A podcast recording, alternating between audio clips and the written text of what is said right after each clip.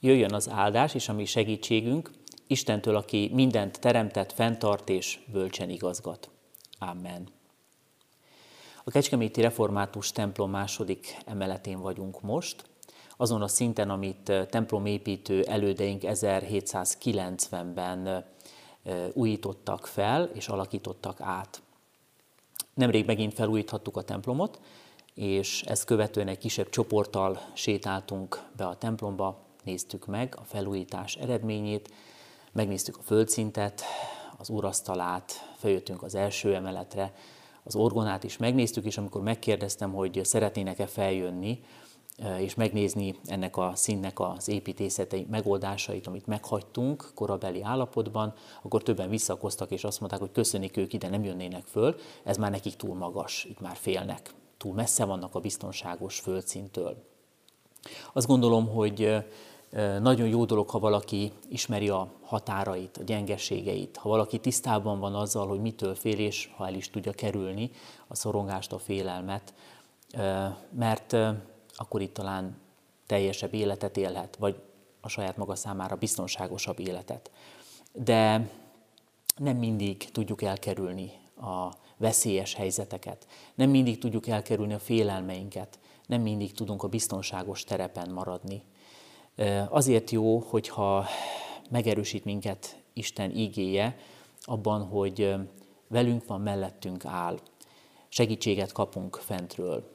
Megerősítést arról, hogy Isten jelen van a világban, jelen van életünkben, közel van hozzánk, velünk van, még hogyha talán nem észleljük is ezt minden esetben. A Kecskeméti gyülekezetben az adventi sorozat része ez a mai áhítat is.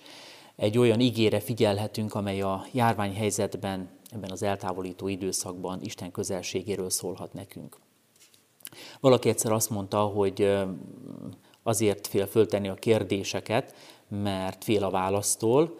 Hát ebben a rövid áhítatban olyan kérdést teszek föl, aminek a válasza is jó is megerősítő, és nem kell félni föltenni ezt a kérdést. Igaz-e, hogy Isten mindig közel van hozzánk? És erre egy határozott igen a válasz. Ennek bizonyítására most egy olyan bibliai történetet figyelhetünk meg, ami kompakt módon mutatja be számunkra a lényeget. A Máté evangéliumából a 14. részből olvasok egy részletet. De Jézus azonnal megszólította őket, és ezt mondta, bízzatok, én vagyok, ne féljetek. Talán már erről a rövid kis részletről is felismerik sokan, hogy milyen történetről van szó. Jézus egy alkalommal a tanítványait elküldte hajókázni, akár így is mondhatnám. A tanítványok a bibliai történet szerint nem szerettek volna menni, Jézus szinte kényszerítette őket, hogy induljanak el egy esti órában, és ő ott maradt a parton imádkozni. Közben a tanítványok kihajóznak, viharosra fordul az idő, éjszaka is van, csapkodnak a hullámok, számos félelmetes körülmény veszi őket körül, és ebben a lelkileg is, meg fizikailag is megpróbáló részletben egyszer csak azt veszik észre, hogy valaki közeledik hozzájuk, mintha egy kísértet járna a vizen, és pont feléjük tart. És természetesen ebben a kiszolgáltatott helyzetben nagy félelem tör rájuk, és megijednek. Én elég rossz úszó vagyok, számomra már az is egy félelmetes részlet ebben a történetben, hogy nagy mélység fölött lebeg a csónak, a hajó, ami 1 méter 75 fölött van, azt én már nagyon nehezen élem, meg nem is szeretek mély vízben úszni. Hát még a többi részlet, ami kiderül, a vihar, a rémisztő körülmények szintén valahol még jobban megterhelik a tanítványok lelki világát ott és akkor, és tudunk ezzel talán mi is azonosulni. A legrosszabb részlet, a legrosszabb hír ebben a történetben az, hogy Jézus nincs velük a hajóban. Egyfajta félelmetes, robbanó elegyé válik ez az egész a tanítványokban, és hát persze félelem fogta el őket. És akkor itt is megjelenik a kérdés, ebben a történetben akár, ott van-e Isten a tanítványokkal? Jelen van-e ebben a kritikus helyzetben? És hát a válasz az, hogy igen, bár ők még ezt nem tudják ott is akkor, hogy hogyan és milyen formában.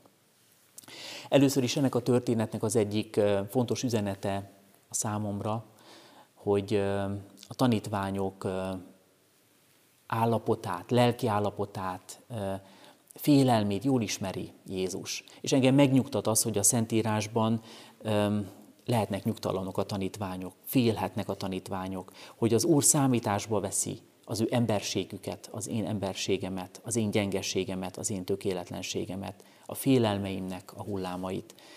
Vannak olyan szakaszok az életünkben, és talán mindannyian átélhettünk már ezekből, amikor nem értjük, hogy mi miért történik velünk, amikor nem látunk kiutat, amikor úgy érezzük, hogy Isten valahogy nem úgy van jelen, ahogy mi szeretnénk a mi környezetünkben, amikor kérdezünk inkább, és azt mondjuk, hogy hol van ő.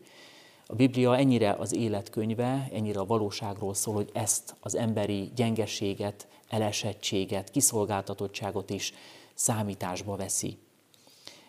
Igen, Isten jelenléte ebben a világban is a mi életünkben tény, csak hogy ez a tudás és a szívünk közötti út, ez elég hosszú is lehet. Néha nagy utat kell megtenni ennek az üzenetnek azért, hogy megérkezzen hozzánk. Néha csak tudjuk fejben, de nem éljük át, nem éljük meg hitben, szívben ezeket a dolgokat. Nincs elég közel hozzánk ez az információ. Kedves áhítatott hallgató, néző testvérek, nem tudom, hogy ki hogy van most, hogy mikor volt olyan élethelyzetben, amikor pont azt élt át, amit esetleg ezek a tanítványok is, hogy nagy félelem lett urá rajta, hogy szorongott, hogy úgy érezte, Jézus nincs ott, és nagyon hiányzik, hogy Isten nincs jelen az életében, pedig nagy szüksége lenne rá. Amikor talán már azt gondolta, hogy ez a vég, és nem bírja tovább. Amikor összeállt egy félelmetes, robbanó elegyé, a világ számos megpróbáltatása, életének számos eseménye. Ma ebben a történetben is válaszol Jézus. Azt mondja, ne hidd el, hogy magadra hagylak, veled vagyok, a te életedben mindig ott akarok lenni. Ő ott van az ismert és ismeretlen jelenségekben, abban, amit észszel felfoghatunk, és abban is, amit hitünkkel tudunk ö, átélni, amiben már csak hittel tudunk jelen lenni. Ennek az állítatnak a keretei nem teszik lehetővé, hogy jobban árnyaljuk és részletezzük ezt de az életünk minden eseménye, minden következő pillanata alkalmas arra, hogy keressük Istennek a jelenlétét, megerősítő üzenetét az igében, a Szentírásban, életünk helyzeteiben, saját tapasztalataink által, hogy átélhessük, amit Jézus Krisztus ma is mond, itt és nekünk, bízzatok, én vagyok, ne féljetek. Amen. Imádkozzunk.